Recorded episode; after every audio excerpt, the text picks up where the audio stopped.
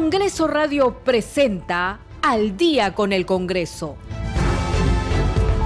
Una síntesis informativa del trabajo legislativo, de representación y de fiscalización del Parlamento Nacional.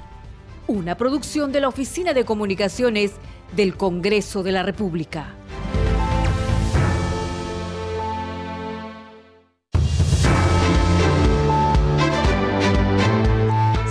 Noche con un minuto, ¿cómo están? Bienvenidos al programa Al Día con el Congreso. Les saluda Danitza Palomino y estas son las principales noticias del Parlamento Nacional. Desde hoy hasta el viernes 14 de julio, el Congreso de la República cumplirá con desarrollar la semana de representación.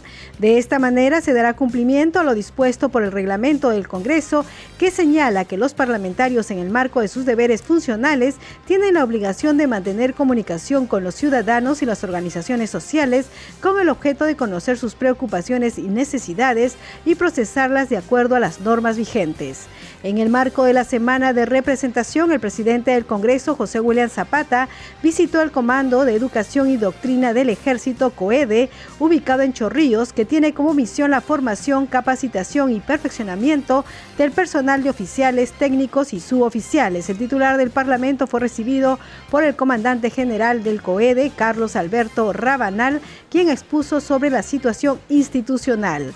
Durante el periodo anual de sesiones 2022-2023, la Comisión de Vivienda dictaminó 25 iniciativas legislativas y 5 se convirtieron en leyes, entre ellas el proyecto de ley que promueve el acceso a la vivienda para las mujeres víctimas de violencia e incorpora a otras instituciones públicas para asignar bienes inmuebles a los hogares de refugio temporal. También la ley que declara interés nacional y necesidad pública la creación de una planta desalinizadora de agua de mar en la provincia de Pacasmayo. El presidente del Congreso, José Williams, participó en la misa de etronización de la imagen del Señor de los Milagros en la capilla Juan Pablo II del Hospicio Ruiz Dávila del Parlamento Nacional. Siete de la noche con tres minutos, usted está escuchando al día con el Congreso. Y bien, ¿cómo le ha ido? ¿Qué tal su día lunes? Esperemos que muy bien, esperemos que el fin de semana usted haya podido descansar y hacer las labores que uno hace los fines de semana, entre ellas las compras para el hogar, la limpieza, en fin. Bueno, ya empezamos este día lunes, nos acercamos ya a fiestas patrias, por supuesto, en el Congreso de la República. Hay expectativas sobre lo que va a ser el mensaje de la presidenta de la República, Dina Boluarte, ante el Congreso este 28 de julio. Recuerden que suele decir que es lo avanzado en su gobierno, que debe ser poco más de 10 meses, y qué es lo que está pensando para el próximo año en los distintos sectores. Bien, nosotros vamos con la semana de representación. Desde hoy hasta el viernes se realiza la semana de representación en el Congreso de la República. Eso significa que los parlamentarios, eh, sobre todo los que representan a las distintas regiones, están visitando justamente sus regiones, reuniéndose con la población, con autoridades, en fin, nosotros a lo largo de este programa vamos a dar cuenta de alguna de sus actividades. Algunos en Lima también visitan las, las Limas, Lima Este, Lima Norte y también realizan actividades en Palacio Legislativo. También de eso vamos a informar el día de hoy. Y justamente en la semana de representación, en el marco de esta semana, el presidente del Congreso, José William Zapata, visitó el Comando de Educación y Doctrina del Ejército, COEDE, ubicado en Chorrillos, que tiene como misión la formación, capacitación y perfeccionamiento del personal de oficiales técnicos y suboficiales. El titular del Parlamento fue recibido por el comandante general del COEDE, Carlos Alberto Rabanal, quien expuso sobre la situación institucional. El titular del legislativo indicó que recibió información de la malla curricular y sobre la visión de la educación que llega a los niveles estratégico, operativo, militar y político para asuntos de seguridad. Vamos a escucharlo. Para mí ha sido muy grato y sobre todo he podido ver de cerca el funcionamiento de las escuelas de formación, de especialización y de, los niveles de maestría y doctorado de la Escuela de Guerra, que son los niveles de perfeccionamiento. Eh, dentro de la semana de representación me tocó en esta oportunidad de venir a la escuela, he podido ver sus mallas curriculares y lo importante que, ¿no? con la explicación que nos dio este, el comandante general del COEDE, ver cómo están ellos este, elaborando una visión de, de educación importante que llega a los niveles operativos como siempre, a nivel estratégico operativo, estratégico también militar, ¿no? Y también capacitándolos en el nivel estratégico político para asuntos de carácter de, de la seguridad. Estamos en el COEDE, que es el Centro, el Comando de Educación del Ejército. Aquí tenemos a la Escuela Superior de Guerra, están todas las escuelas de armas, o sea, me refiero a infantería, artillería, etcétera, y también las escuelas de formación como la Escuela Militar de Chorrillos, la Escuela de, Técnica del Ejército, que eh, capacita a suboficiales, y las escuelas de especialización, donde se preparan a fuerzas especiales en las, diferentes eh, competencias que tengan, y asimismo también en otras ¿no? Eh, capacidades que, que, son útiles para la Fuerza Armada, para el Ejército en particular aquí. Ahora, en este ambiente, a propósito, se ha develado una fotografía de usted. hay también algunos recuerdos de todo lo que ha hecho el ejército eh, sobre la lucha antisubversiva, eh, también el Alto Cenepa, donde usted también participó. Sí, esta es una sala a la que la Escuela de Comando la denomina la sala de, honor.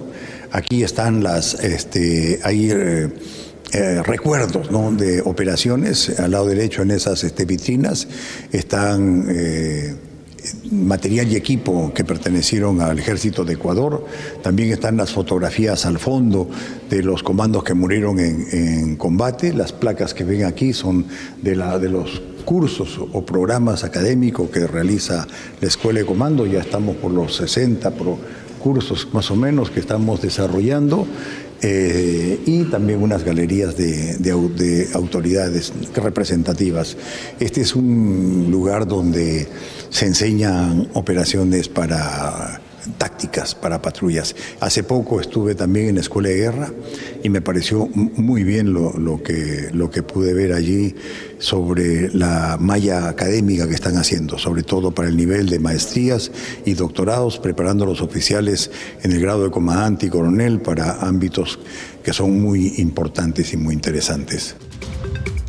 Siete de la noche con siete minutos vamos con otras noticias. En entrevista con Congreso Radio, la legisladora Kira Alcarraz pidió a la empresa privada brindar capacitaciones a los internos de los establecimientos penitenciarios con el fin de que puedan resocializarse de forma inmediata. Estas declaraciones fueron al término de la exposición de manualidades denominada Pinceladas de Libertad, tercera edición. También solicitó al Ejecutivo trabajar en las cárceles porque hay población vulnerable que no son escuchadas y carecen de justicia. Vamos escuchar justamente a la congresista Kira Alcarraz, quien fue entrevistada por nuestro compañero Víctor Incio. Bueno, el objetivo más que nada es que más empresas privadas se sumen y puedan dar capacitación a todos los, eh, eh, a todos los penales que tenemos tanto en provincia como en el distrito de Lima y que puedan de alguna otra manera este, capacitar a los presos que tenemos, ¿no? a los, al centro penitenciario, y ellos puedan de alguna otra manera esas capacidades o ese conocimiento que adquieren con estas capacitaciones puedan tener una oportunidad a la hora que salen y puedan resocializarse, ¿no? que es la, es, lo, es, la base y es lo más importante de este evento, ¿no?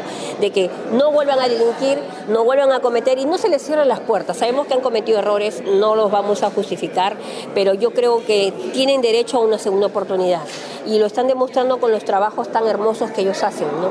Entonces, eh, invitamos más que nada, como te vuelvo a repetir, a que empresas privadas se sumen y puedan de alguna otra manera participar en este evento, puedan participar en estas cárceles productivas y puedan fomentar, pues, ¿no? de alguna otra manera, empleos para estos eh, expresos a la hora que salen. ¿no? no es primera vez que se organiza este tipo de... No, esta es la tercera vez. Esta es la tercera vez. Eh, la primera vez lo hicimos con las cárceles de mujeres, eh, con Santa Mónica, y de ahí incluimos también Castro Castro en la segunda, y esta vez hemos tratado de incluir a la primera cárcel que, de cárceles productivas, que es la de, la zona de Cusco, que en Coro, ¿no? que de verdad, de verdad es ahí donde se fomentó esto de cárceles productivas y teníamos que sí o sí hacerlo solamente con ellos. Y, pero aún así se han sumado también de Lurigancho y Castro Castro también nos han mandado parte de sus artes. Y eso es muy bonito, ¿no? A pesar de todo lo que tienen ellos, a pesar de estar encerrados, siguen trabajando, manteniendo a su familia y eso es lo vital y eso es lo importante.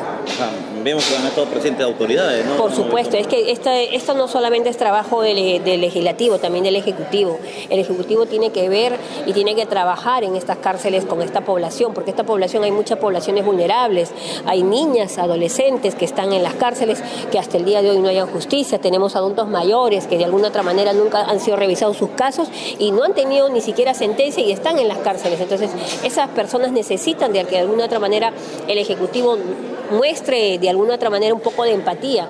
No solamente cerrar la cárcel y tirar la llave. Son seres humanos que no han perdido su condición de, humanos, de seres humanos y sobre todo su dignidad. Entonces hay que darles una oportunidad. Yo creo que todos, nadie acá es perfecto, pero demos pues las herramientas necesarias para que de alguna otra manera esta población no vuelva a delinquir y no vuelva de alguna otra manera a hacinar las cárceles que ya de por sí están muy hacinadas.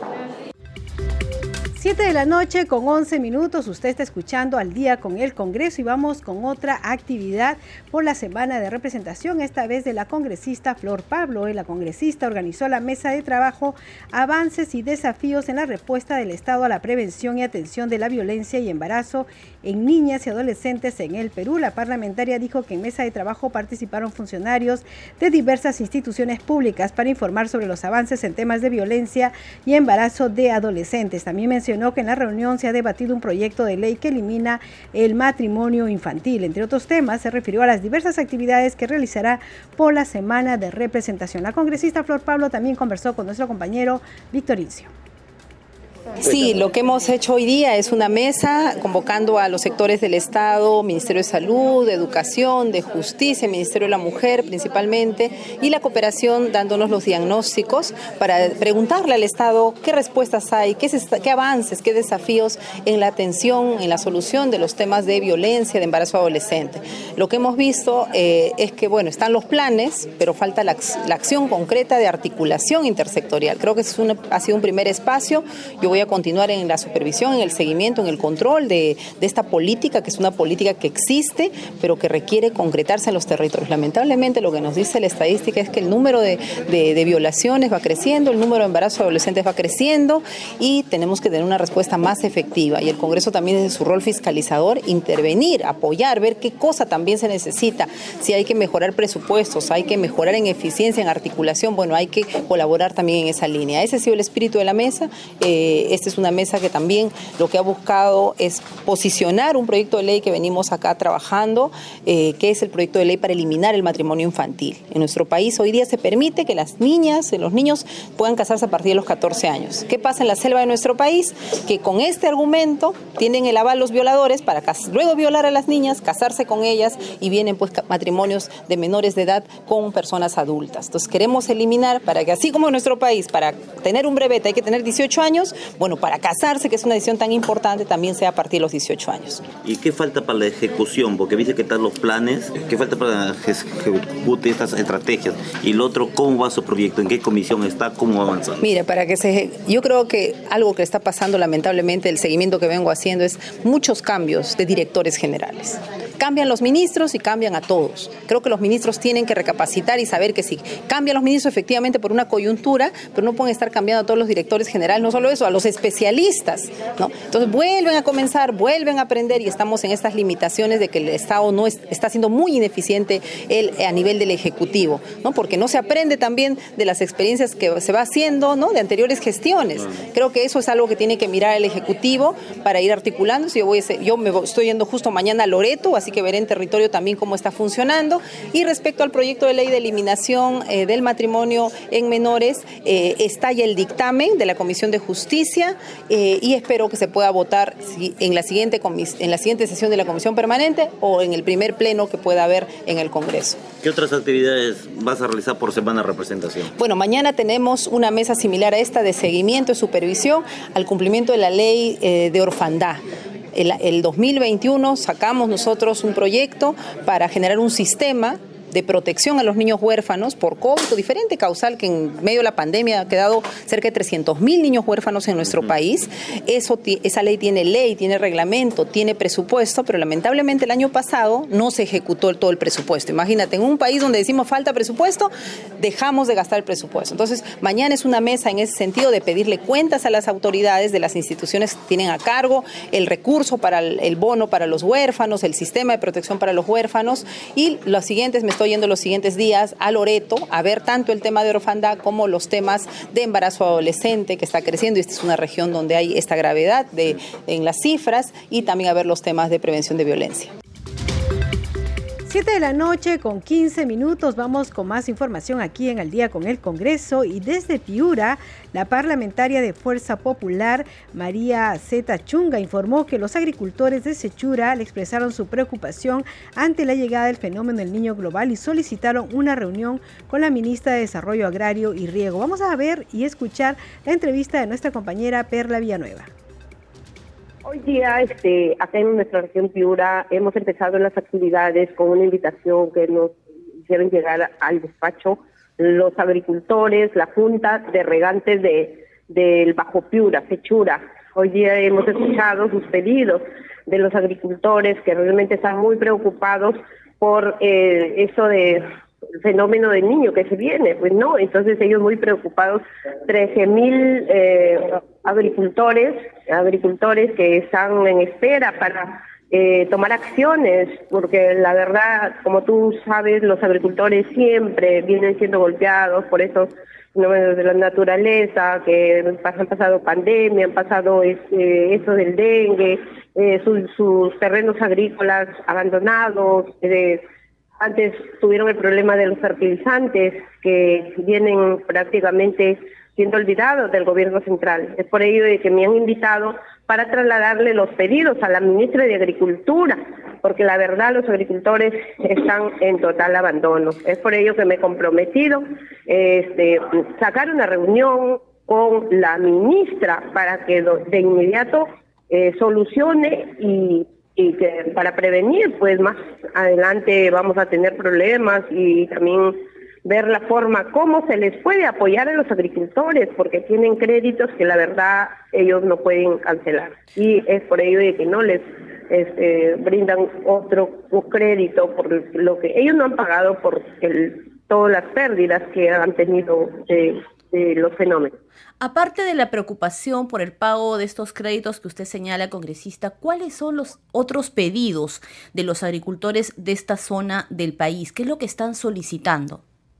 Sí, ellos lo que están solicitando es la desformatación de los, de los drenes, de los canales de regadío, porque ellos me están manifestando que no tienen ni para el combustible, imagínate, y eso es mi preocupación.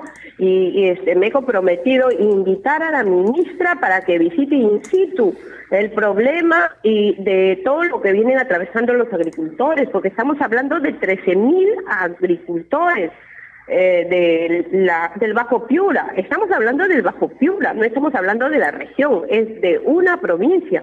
¿Qué será de, la, de toda la región, señorita? Es por ello de que yo estoy ahorita muy comprometida en llevar este pedido para el Ejecutivo y el Legislativo también para buscar una solución y que no sigan estos problemas, porque los agricultores, la verdad, están muy preocupados, porque hasta ahora no hay acción, no vemos acciones de parte del Ejecutivo para eh, eh, prevenir eh, que todo esto, lo que va más adelante le va a venir los agricultores, porque sobre todo los, el fenómeno del niño, imagínate cuánto más pérdidas van a haber y ellos cómo va a quedar su, la realidad de, de su de su vida, porque ellos se dedican nomás a la agricultura.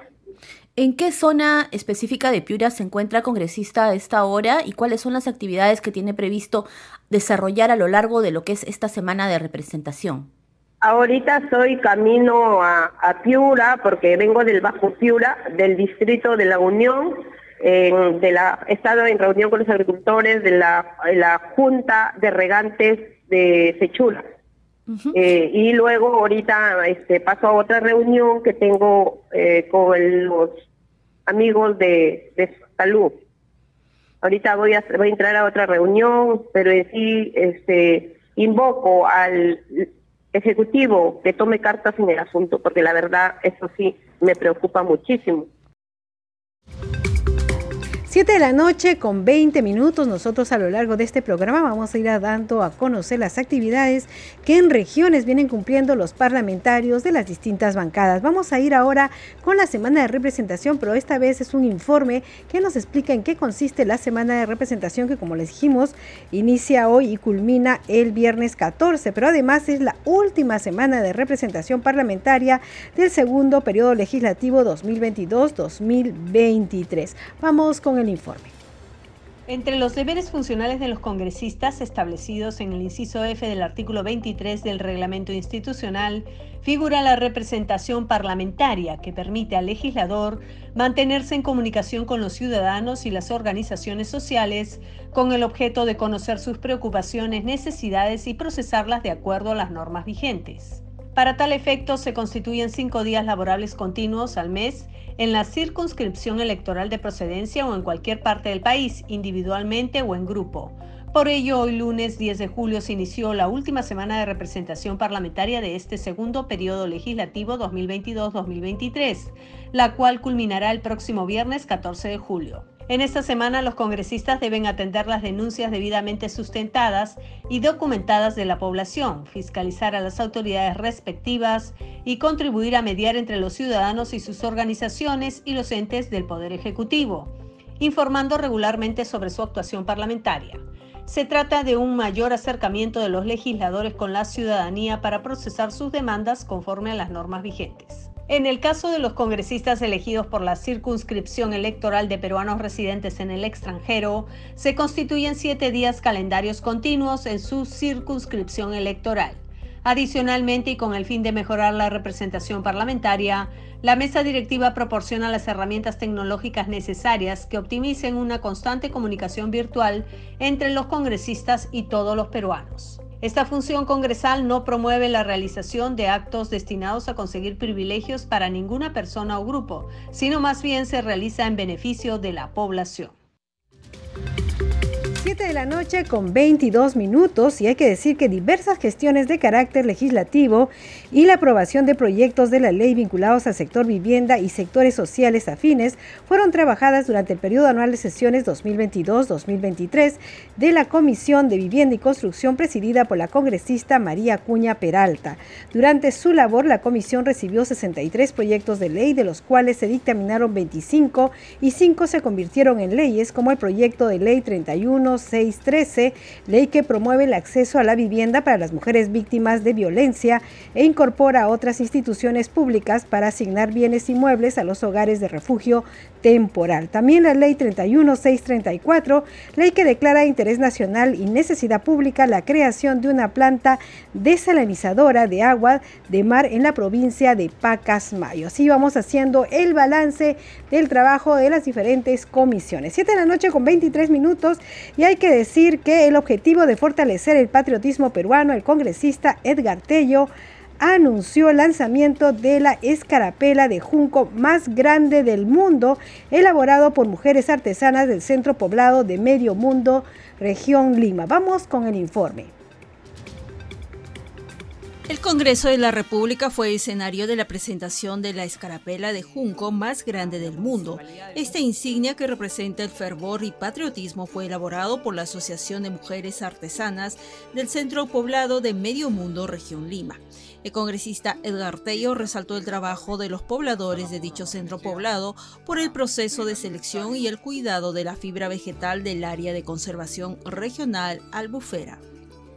Comprometerme a apoyar en la gestión que vienen realizando y articular pues, el trabajo con el Ejecutivo. Yo estoy seguro que todos los congresistas a iniciativas que buscan el desarrollo y el bienestar de la población, indudablemente todos nos sumamos en ese proyecto. El alcalde del Centro Poblado Medio Mundo, Diego Cadillo Crisóstomo, destacó que la elaboración de este símbolo patrio es un arte a base de junco, una planta muy común en humedales y pantanos, con la cual nuestros antepasados utilizaron como medio de expresión y que hoy es heredada por grandes mujeres. Medio Mundo tiene muchos atractivos turísticos que se vienen repotenciando en los últimos días y justamente el motivo de nuestra visita es para poder mostrarle al Perú entero la elaboración de la escarapela más grande del Perú y con ello fomentar la productividad y el desarrollo de, mis artesanas de medio mundo. Además, el centro poblado Medio Mundo, que está ubicado en el distrito de Vegeta, provincia de Huaura, en la región de Lima, cuenta con una variedad de riquezas culturales. Así como tenemos una riqueza cultural, también tenemos riqueza en cuanto a nuestra artesanía y es importante también que tengamos el apoyo de todas las autoridades, de todas las, eh, entes que nos puedan eh, de alguna manera pues valorar ¿no? todo este trabajo que va más allá de ver un producto terminado, ¿no? es todo un proceso que nosotros debemos de repotenciar y darlo a conocer al Perú y al mundo. El arte es plasmada en una variedad de accesorios de junco como carteras, monederos, entre otros, pero también visitar el centro poblado de Medio Mundo, ubicado a tres horas de Lima, puede disfrutar de los diversos platos típicos de la zona así como tenemos una riqueza cultural, también tenemos riqueza en cuanto a nuestra artesanía y es importante también que tengamos el apoyo de todas las autoridades, de todas las, eh, entes que nos puedan eh, de alguna manera pues valorar ¿no? todo este trabajo que va más allá de ver un producto terminado, ¿no? es todo un proceso que nosotros debemos de repotenciar y darlo a conocer al Perú y al mundo. Aquí presentamos los ricos chicharrones, venimos de la zona de Medio Mundo, los invito, eh, estamos en la Panamericana Norte, kilómetro 168 y medio, restaurante Los Manguitos. Es un plato típico de la zona.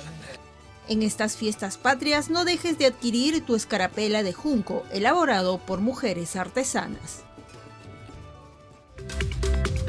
7 de la noche con 26 minutos. Realmente yo he visto esa escarapela de junco, es linda, es preciosa. Voy a tratar de conseguir uno para mostrarles mañana eh, a través de los que nos siguen a través el video YouTube. Vamos a ir con los saludos por fiestas patrias, esta vez de la congresista de Susel Paredes.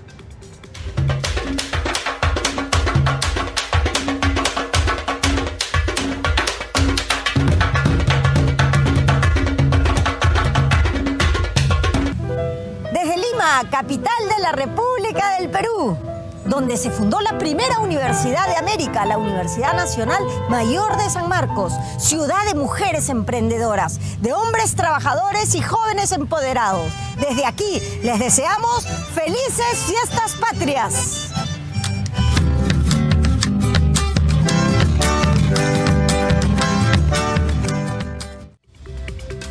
dijo San Marcos, late la emoción, late el corazón de la emoción, porque San Marcos es mi alma mater. Bien, 7 de la noche con 27 minutos, hacemos una pausa y regresamos con más información aquí en Al Día con el Congreso.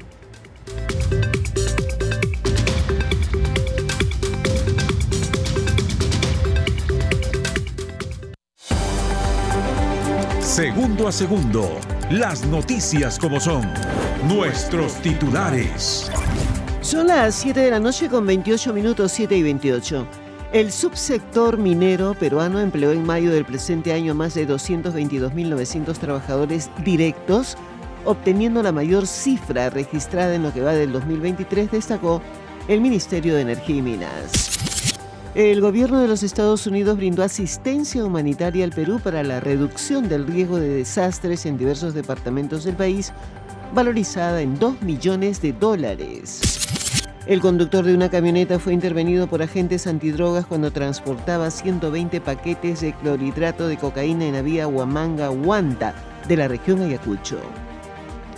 Terrenos del Estado fueron puestos a disposición de las autoridades del distrito de Ubinas y de la región Moquegua a fin de instalar allí albergues de carácter temporal para los damnificados por la actividad del volcán Ubinas. El alcalde de Comas, Ulises Villegas, exigió a la Municipalidad de Lima la firma de un convenio para la aplicación de la foto papeletas en este distrito con el fin de sancionar a los conductores que infrinjan los límites de velocidad permitidos. 7 de la noche, 29 minutos, 7 y 29. Hasta aquí las noticias en Radio Nacional. Luego seguimos con Al día con el Congreso y Danitza Palomino.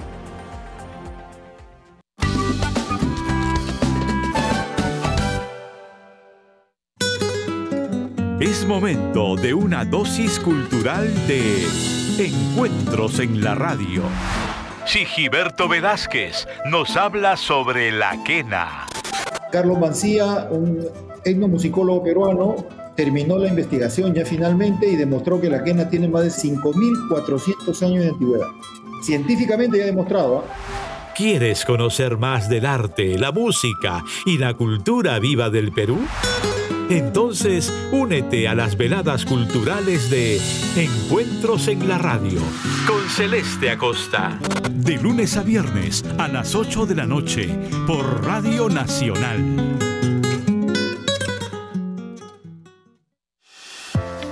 Nacional te recuerda que, en casos de emergencia, la radio puede ser tu mejor aliada y mantenerte informado incluso cuando otros medios de comunicación fallan y no hay servicio de Internet. Por eso, no olvides descargar una app que te permita sintonizar radio en tu celular o dispón de un receptor analógico y llévalo siempre contigo. Un sintonizador puede salvar vidas. Nacional. En Santo Tomás, la tierra de los corilazos, escucha Nacional 100.5 FM. La cultura, la identidad y el aporte de la afrodescendencia en el Perú y el mundo están en Afro Raíces. Orgulloso de ser negro. Mi padre es de Guinea Ecuatorial. Victoria Santa Cruz, mi tía abuela. Sabemos cuánto llevamos en la sangre, cuánta cultura. Afro Raíces. Ahora en un nuevo horario. Sábados a las 10 de la mañana por Radio Nacional. Radio Nacional. Radio Nacional se escucha y también se ve. Porque ahora salimos en directo por YouTube. Búscanos en YouTube como Radio Nacional o arroba Radio Nacional del Perú. Suscríbete gratis y no te pierdas nuestras transmisiones en vivo. ¿Cómo están? Bienvenidos. Es una banda además que me encanta. Muy buenas tardes. Va para ustedes, amigos. Nos vemos en el YouTube de Radio Nacional. ¿Qué queremos los peruanos de un noticiero? Que nos diga la verdad. Primero eso. Que muestren los distintos puntos de vista. Que no nos cuenten su opinión, que nos cuenten lo que pasó. En el informativo de Radio Nacional estamos al servicio de todos los peruanos. Por eso nos preocupamos por hacer periodismo serio y ofrecerte información confiable. Escucha nuestra primera edición. Con Michael Reyes y Ricardo Alba. Lunes a viernes, de 6 a 9 de la mañana, por Radio Nacional.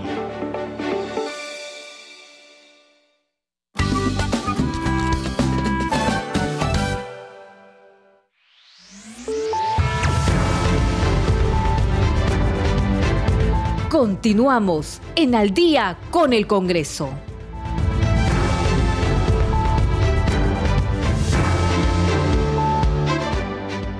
Siete de la noche con 33 minutos. Bienvenidos a la segunda media hora del programa Al Día con el Congreso. Los estamos acompañando aquí en Radio Nacional. Rafael Cifuentes en los controles, Alberto Casas en la transmisión streaming por YouTube y Danitza Palomino en la conducción. Vamos con los titulares. Desde hoy hasta el viernes 14 de julio, el Congreso de la República cumplirá con desarrollar la semana de representación. De esta manera se dará cumplimiento a lo dispuesto por el reglamento del Congreso, que señala que los parlamentarios, en el marco de sus deberes funcionales, tienen la obligación de mantener comunicación con los ciudadanos y las organizaciones sociales con el objeto de conocer sus preocupaciones y necesidades y procesarlas de acuerdo a las normas vigentes.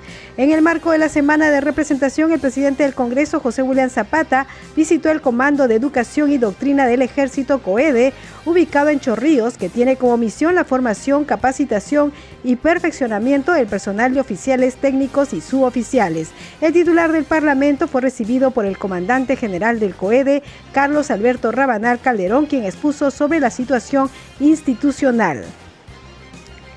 Durante el periodo anual de sesiones 2022-2023, la Comisión de Vivienda dictaminó 25 iniciativas legislativas y 5 convirtieron en leyes, entre ellas el proyecto de ley que promueve el acceso a la universidad el acceso a la vivienda para mujeres víctimas de violencia e incorporar a otras instituciones públicas para asignar bienes inmuebles a los hogares de refugio temporal. También la ley que declara interés nacional y necesidad pública la creación de una planta desalinizadora de agua de mar en la provincia de Pacasmayo. El presidente del Congreso, José William Zapata, participó en la misa de entronización de la imagen del Señor de los Milagros en la capilla Juan Pablo II del Hospicio Ruiz Dávila del Parlamento Nacional. 7 de la noche con 35 minutos, usted está escuchando al día con el Congreso. Bien, vamos con más información y hay que decir que el defensor del pueblo, José Gutiérrez, quien participó en una actividad en el Parlamento, formuló un llamado a respetar la labor de la Policía Nacional, que es la encargada constitucionalmente de velar por el orden público frente a la anunciada marcha del 19 de julio. También se pronunció sobre el audio que involucra a un parlamentario de Acción Popular en el presunto recorte de sueldos a sus trabajadores. Vamos a escucharlo.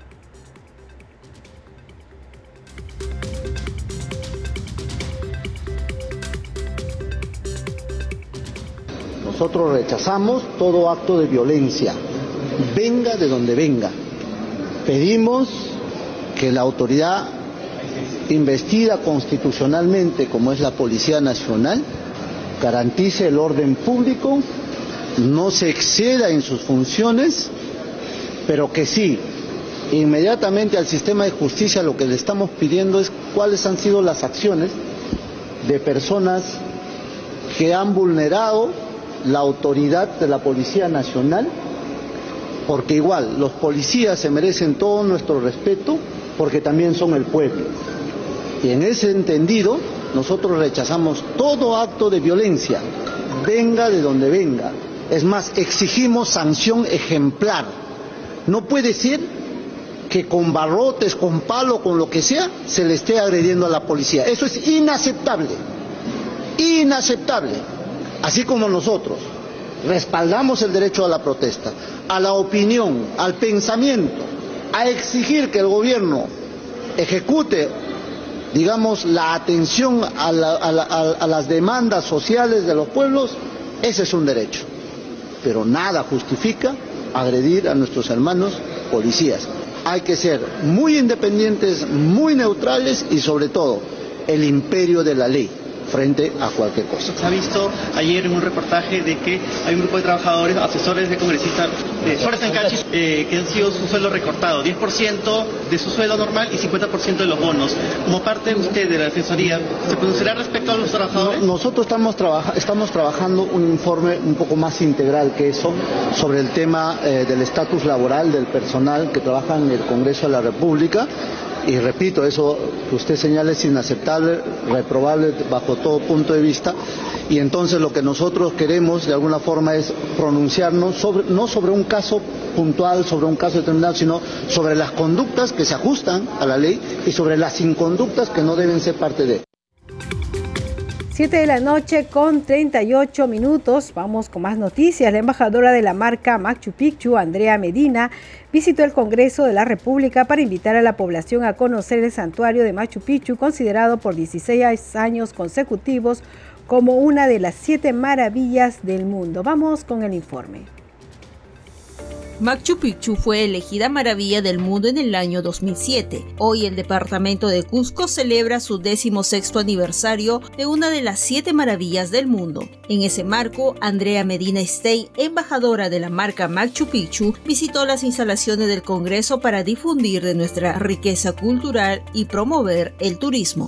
Recordemos que venimos de una pandemia y una crisis social y es importante eh, promover el turismo nacional. Y en ese marco es que estamos aquí promoviendo lo que es eh, Machu Picchu como uno de los principales atractivos que tenemos y además también trabajar conjuntamente y articulado con otras instituciones para poder sacar adelante el turismo y más que todo que es una eh, industria sin chimenea y apalanca otras industrias como el transporte, la gastronomía, los artesanos, las comunidades y entre otros eh, personas y instituciones y así vamos a poder llevar adelante y, como se dice, orgullosa de ser la embajadora de Machu Picchu. En estas fiestas patrias, Cusco viene preparando una serie de actividades de festejo de reconocimiento. Nosotros estamos promoviendo no solamente la fortaleza que es la Yacta Machu Picchu, sino también que visiten Machu Picchu pueblo. Tenemos eh, cuatro eh, rutas, tenemos un mariposario, tenemos los baños termales, tenemos además también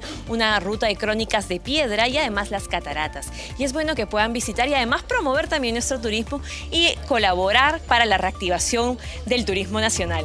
Invitamos a la población a conocer de esta imponente belleza de su conjunto arqueológico ubicado en los Andes peruanos del Cusco.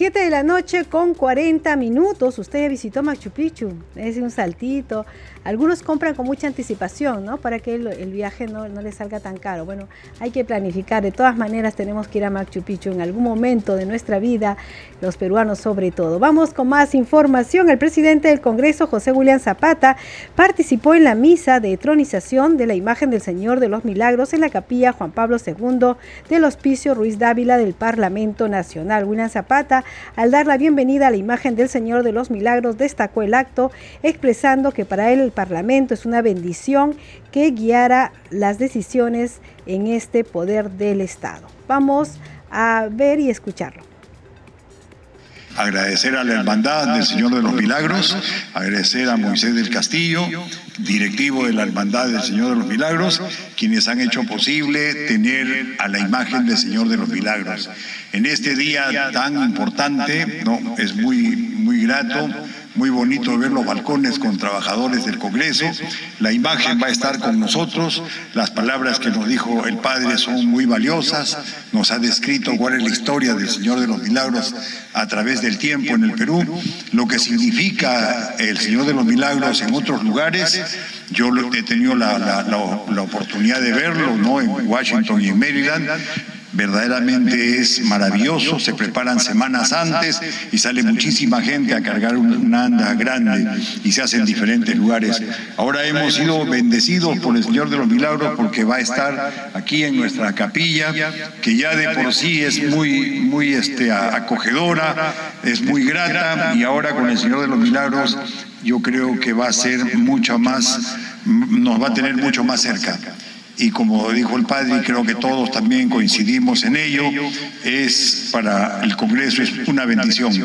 Una bendición para que guíe las decisiones de los congresistas, para que guíe al Congreso de la República y ciertamente, como dice el padre, yo creo que debemos ir pensando también en que en octubre podemos nosotros mismos, no claro, sin coincidiendo con la con la procesión del Señor de los Milagros que pasa por la avenida Bancay, nosotros probablemente tengamos también una pequeña procesión ¿no? por algún lugar y, hacer que sea, hacerle adorar más al Señor de los Milagros y pedirle que nos ayude. Y muchas gracias al Señor de los Milagros, nuestro Dios, por estar aquí con nosotros. 7 de la noche con 43 minutos. Usted está escuchando al día con el Congreso y enseguida vamos a ver y escuchar la entrevista que le hiciera nuestra compañera Perla Nueva al congresista Alfredo Azurín, quien es presidente de la Comisión de Seguridad Ciudadana. Bueno, voy a hacer un breve balance con respecto a esto. Eh, hemos tenido 29 eh, sesiones ordinarias, sesiones extraordinarias 4, sesión centralizada 9, eh, audiencia descentralizada 2, mesa de trabajo 2, visita denominada 46 eh, funcionarios de autoridades asistentes a las sesiones 59, entre otras actividades que son 5. Pero entre todas estas nosotros podemos sacar un balance que hemos encontrado unas falencias y lo que nos motivó a denunciar al CONASEC del 2022 por no realizar sus cuatro sesiones que era de obligación hacerla. Entonces eh, la pregunta es cómo utilizan los fondos que tiene que conseguir acción cuando no han hecho sus cuatro sesiones este, eh, para luchar contra la seguridad ciudadana. Pero a la vez también hemos tenido que hacer denuncia contra el Ministerio Público para el gobernador regional de Apurímac y Piura porque no han presentado su plan de acción regional de seguridad. Entonces, mire esa falencia que tiene. Entonces, esos son uno de los resultados que ha salido, independientemente de las fiscalizaciones que estamos haciendo nosotros a todas las entidades del Estado y a todos los ministerios. Hemos llamado a cada uno de ellos para que nos expliquen qué es lo que está haciendo con respecto a la actividad obligatoria que tienen con respecto a seguridad ciudadana. Como nunca antes se ha hecho esto y a veces vemos que no le ponen el interés porque justamente no es, digamos, esa costumbre, estamos fiscalizando de esa manera ahora, ¿no? Vimos que también tuvieron sesiones descentralizadas, porque claro, el problema de la seguridad ciudadana no es solo de Lima, es a nivel nacional. Por ejemplo, en Piura, en Chiclayo, denunciaban la ciudadanía en estas audiencias que ustedes tuvieron públicas descentralizadas del incremento de casos de sicariato de extorsiones. Y es precisamente lo que usted hoy ha, realizado aquí, una mesa de trabajo, una mesa técnica, pero en concreto para lo que es la seguridad en el emporio comercial de Gamarra. Sí, justamente han venido los, eh, la presidenta del emporio comercial de Gamarra, el señor Sillonis de ICA, también un empresario que tiene que ver con todo este problema de la seguridad. Y hemos recibido unos aportes y algunas sugerencias y tenemos que cuanto antes hablar con el ministro del Interior y con el, digamos, con el gobernador regional y con todos los organismos que tengan que ver con esto, que tiene que ver con la victoria. No solamente la alcalde de Victoria, también creo que también tiene que ver esto, digamos, el municipio regional, el municipio de Lima, y abordar este tema cuanto antes. Yo voy a pedir al ministro del Interior de una vez, lo más pronto, para poder intervenir en esa zona. La gente conoce a los individuos que están ahí, que piden cupo, que se apoderan del lugar, y eso no, digamos, da seguridad y no hay un desarrollo, digamos, pleno en, en Pueblo de Gamarra y vamos a tener eso cuanto antes. Sí, se ha visto a través de los medios de comunicación eh, diferentes informes periodísticos donde los delincuentes rebasan ya la seguridad del emporio comercial y se ha visto balaceras ¿no? en los últimos días y robos a algunos eh, cambistas también en, en, la zona. ¿no? Yo por eso que he presentado un proyecto para devolver la capacidad investigativa a la policía y porque todo este tiempo ya ese nuevo Código Procesal Penal, que dice nuevo Código Procesal, no es, no es tan nuevo, tiene, tiene como 20 años y no está funcionando en la práctica. Entonces mi trabajo es ese y estoy convencido de que es el momento, esto ha llegado ya a un punto de quiebre que se le dé la capacidad a la policía. Muchos dicen que esto es inconstitucional, pero para eso se puede hacer la reforma, porque el Ministerio Público no está funcionando.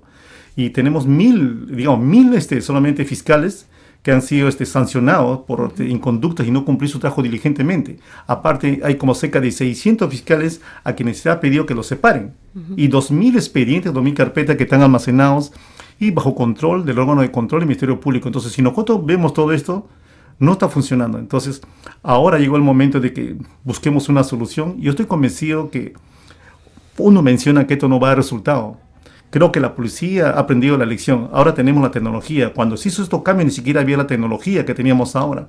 Hay buenos policías que pueden afrontar este problema. Pero acá quiero yo agregar algo en toda la visita que hacemos.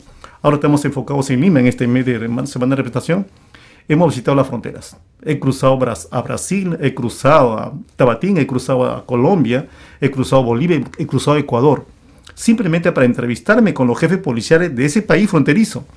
Y la diferencia es abismal Nuestros policías viven en chozas, así, literalmente viven en chozas y recogen el agua de los ríos.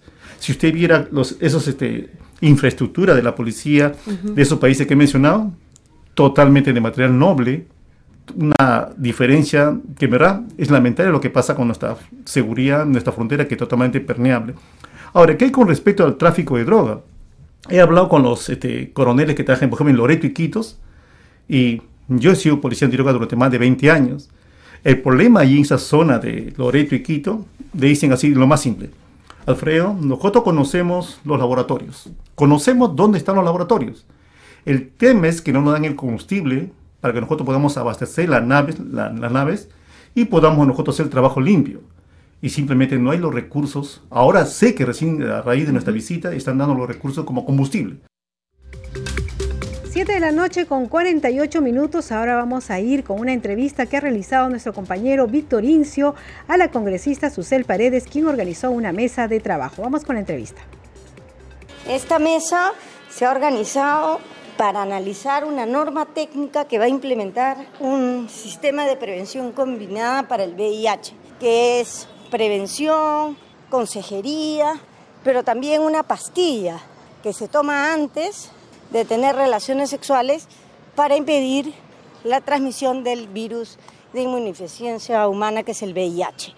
Entonces, ya se han hecho todos los análisis clínicos para implementar esta pastilla que es para tomarla antes de tener relaciones sexuales, y hay dos sistemas, ¿no? O la tomas cuando sabes que vas a tener un tiempo de exposición ante el virus en tus relaciones sexuales, o permanentemente una pastilla al día. Esta, esta medicina es para personas que no tienen VIH, pero que van a estar expuestas a relaciones sexuales que tienen sospecha de que sea con personas con VIH, ¿no? Entonces, esto es una novedad muy grande en el sistema porque antes este, se, se presumía ¿no? que si tú tenías relaciones sexuales con alguien con VIH ya tu vida era una desgracia. Ya no, ahora hay un tratamiento, es una enfermedad crónica, pero en el Perú se ha dado un paso adelante, que hace muchos años se está investigando, se llama PrEP, que es este medicamento que lo tomas antes de tener relaciones sexuales e impide la transmisión del virus. Eh, ¿Esta pastilla ya está acá en el Perú? ya está, ya, ya está acá, ya se vende. Es que antes de de aprobarse este medicamento, se han hecho muchos años de investigaciones. Entonces, ahora esto es para ver cómo se va a implementar en el sistema público de salud, porque ya un médico te puede eh, recetar esa pastilla, ¿no? Eh, solo que creo que cuesta como 400 soles mensuales, una diaria. Pero esto, si entra al sistema de salud, ya sería gratis y ya se aprobó la norma técnica. Entonces hemos tenido un conversatorio con las poblaciones más afectadas ante el VIH, que son eh, hombres gays, mujeres trans, trabajadoras sexuales y dirigido por el director nacional de prevención en VIH. Ya se puede comprar esta pastilla acá en... Claro, ya lo puedes comprar en algunas farmacias. ¿Cuál es el nombre de la pastilla? Bueno, se le conoce como PrEP, que es una pastilla de preexposición. La tomas antes de estar expuesto al contacto con el virus.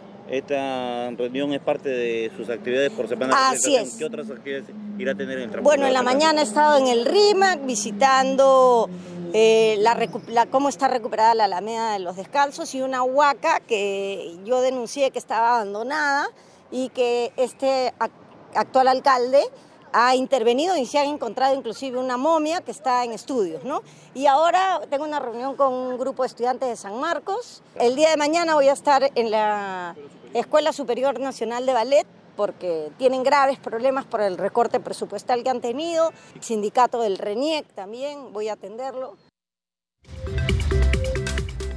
7 de la noche con 51 minutos vamos a conocer la agenda de actividades programada para mañana en el Congreso de la República. La información, como siempre, nos la trae nuestro compañero Josman Valverde. Adelante, Josman. Hola Daritza, buenas noches. Así es, conozcamos rápidamente cuáles son las actividades para mañana martes 11 de julio aquí en el Congreso de la República.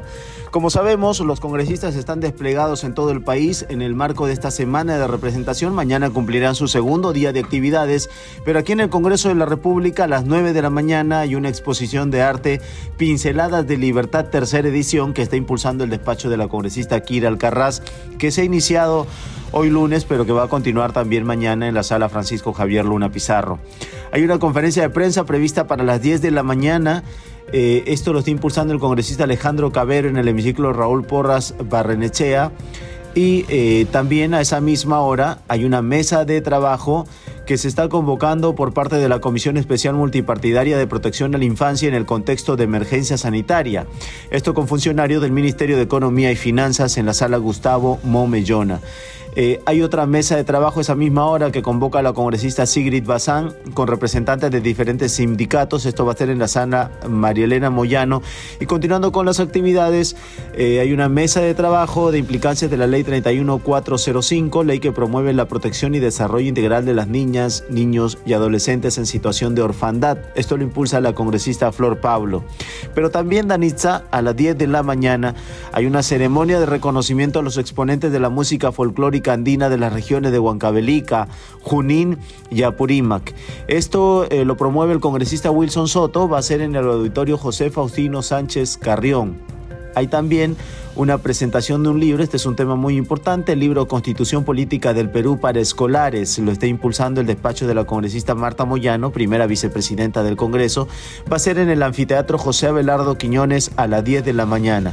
Y tenemos una serie de actividades en el transcurso del día que eh, son, por ejemplo, conferencias como la que se va a desarrollar a las 10, Fiesta del Sol en Huánuco Pampa, lo impulsa el congresista Luis Raúl Picón Quedo, una mesa de trabajo sobre la ley que penaliza la usura extorsiva en los préstamos gota a gota de la congresista Patricia Juárez, otra mesa de trabajo eh, de, por ejemplo, implementación eh, de primeros auxilios en las escuelas, eh, y la presentación de la Fiesta del Sol de Huanuco Pampa, que también está prevista en la Plaza Simón Bolívar para las 11 de la mañana. A las 3 de la tarde concluyen las actividades aquí en el Congreso con una reunión de trabajo con empresarios de la Asociación de Restauradores Marinos y Afines del Perú. impulsa el congresista Hernando Guerra García Campos. Esto va a ser en la sala Gustavo Mome. Son las actividades, Danitza, eh, mañana martes, donde continúa la semana de representación en su eh, segunda jornada y que nos va a permitir conocer el trabajo de los congresistas también desplegados en diferentes puntos del país. Volvemos contigo a estudios. Adelante, buenas noches. Muchas gracias, Josman Valverde. Hemos llegado al final del programa. Como siempre, le agradecemos por acompañarnos a nombre de todo el equipo de Congreso Radio. Aquí en Radio Nacional los hemos acompañado en los controles Rafael Cifuentes, en la transmisión streaming por YouTube Alberto Casas, en la unidad móvil Leonardo Escriba y en la conducción Danitza Palomino. Nosotros nos reencontramos mañana a las 7 con toda la información del Parlamento Nacional. Que tengan buenas noches.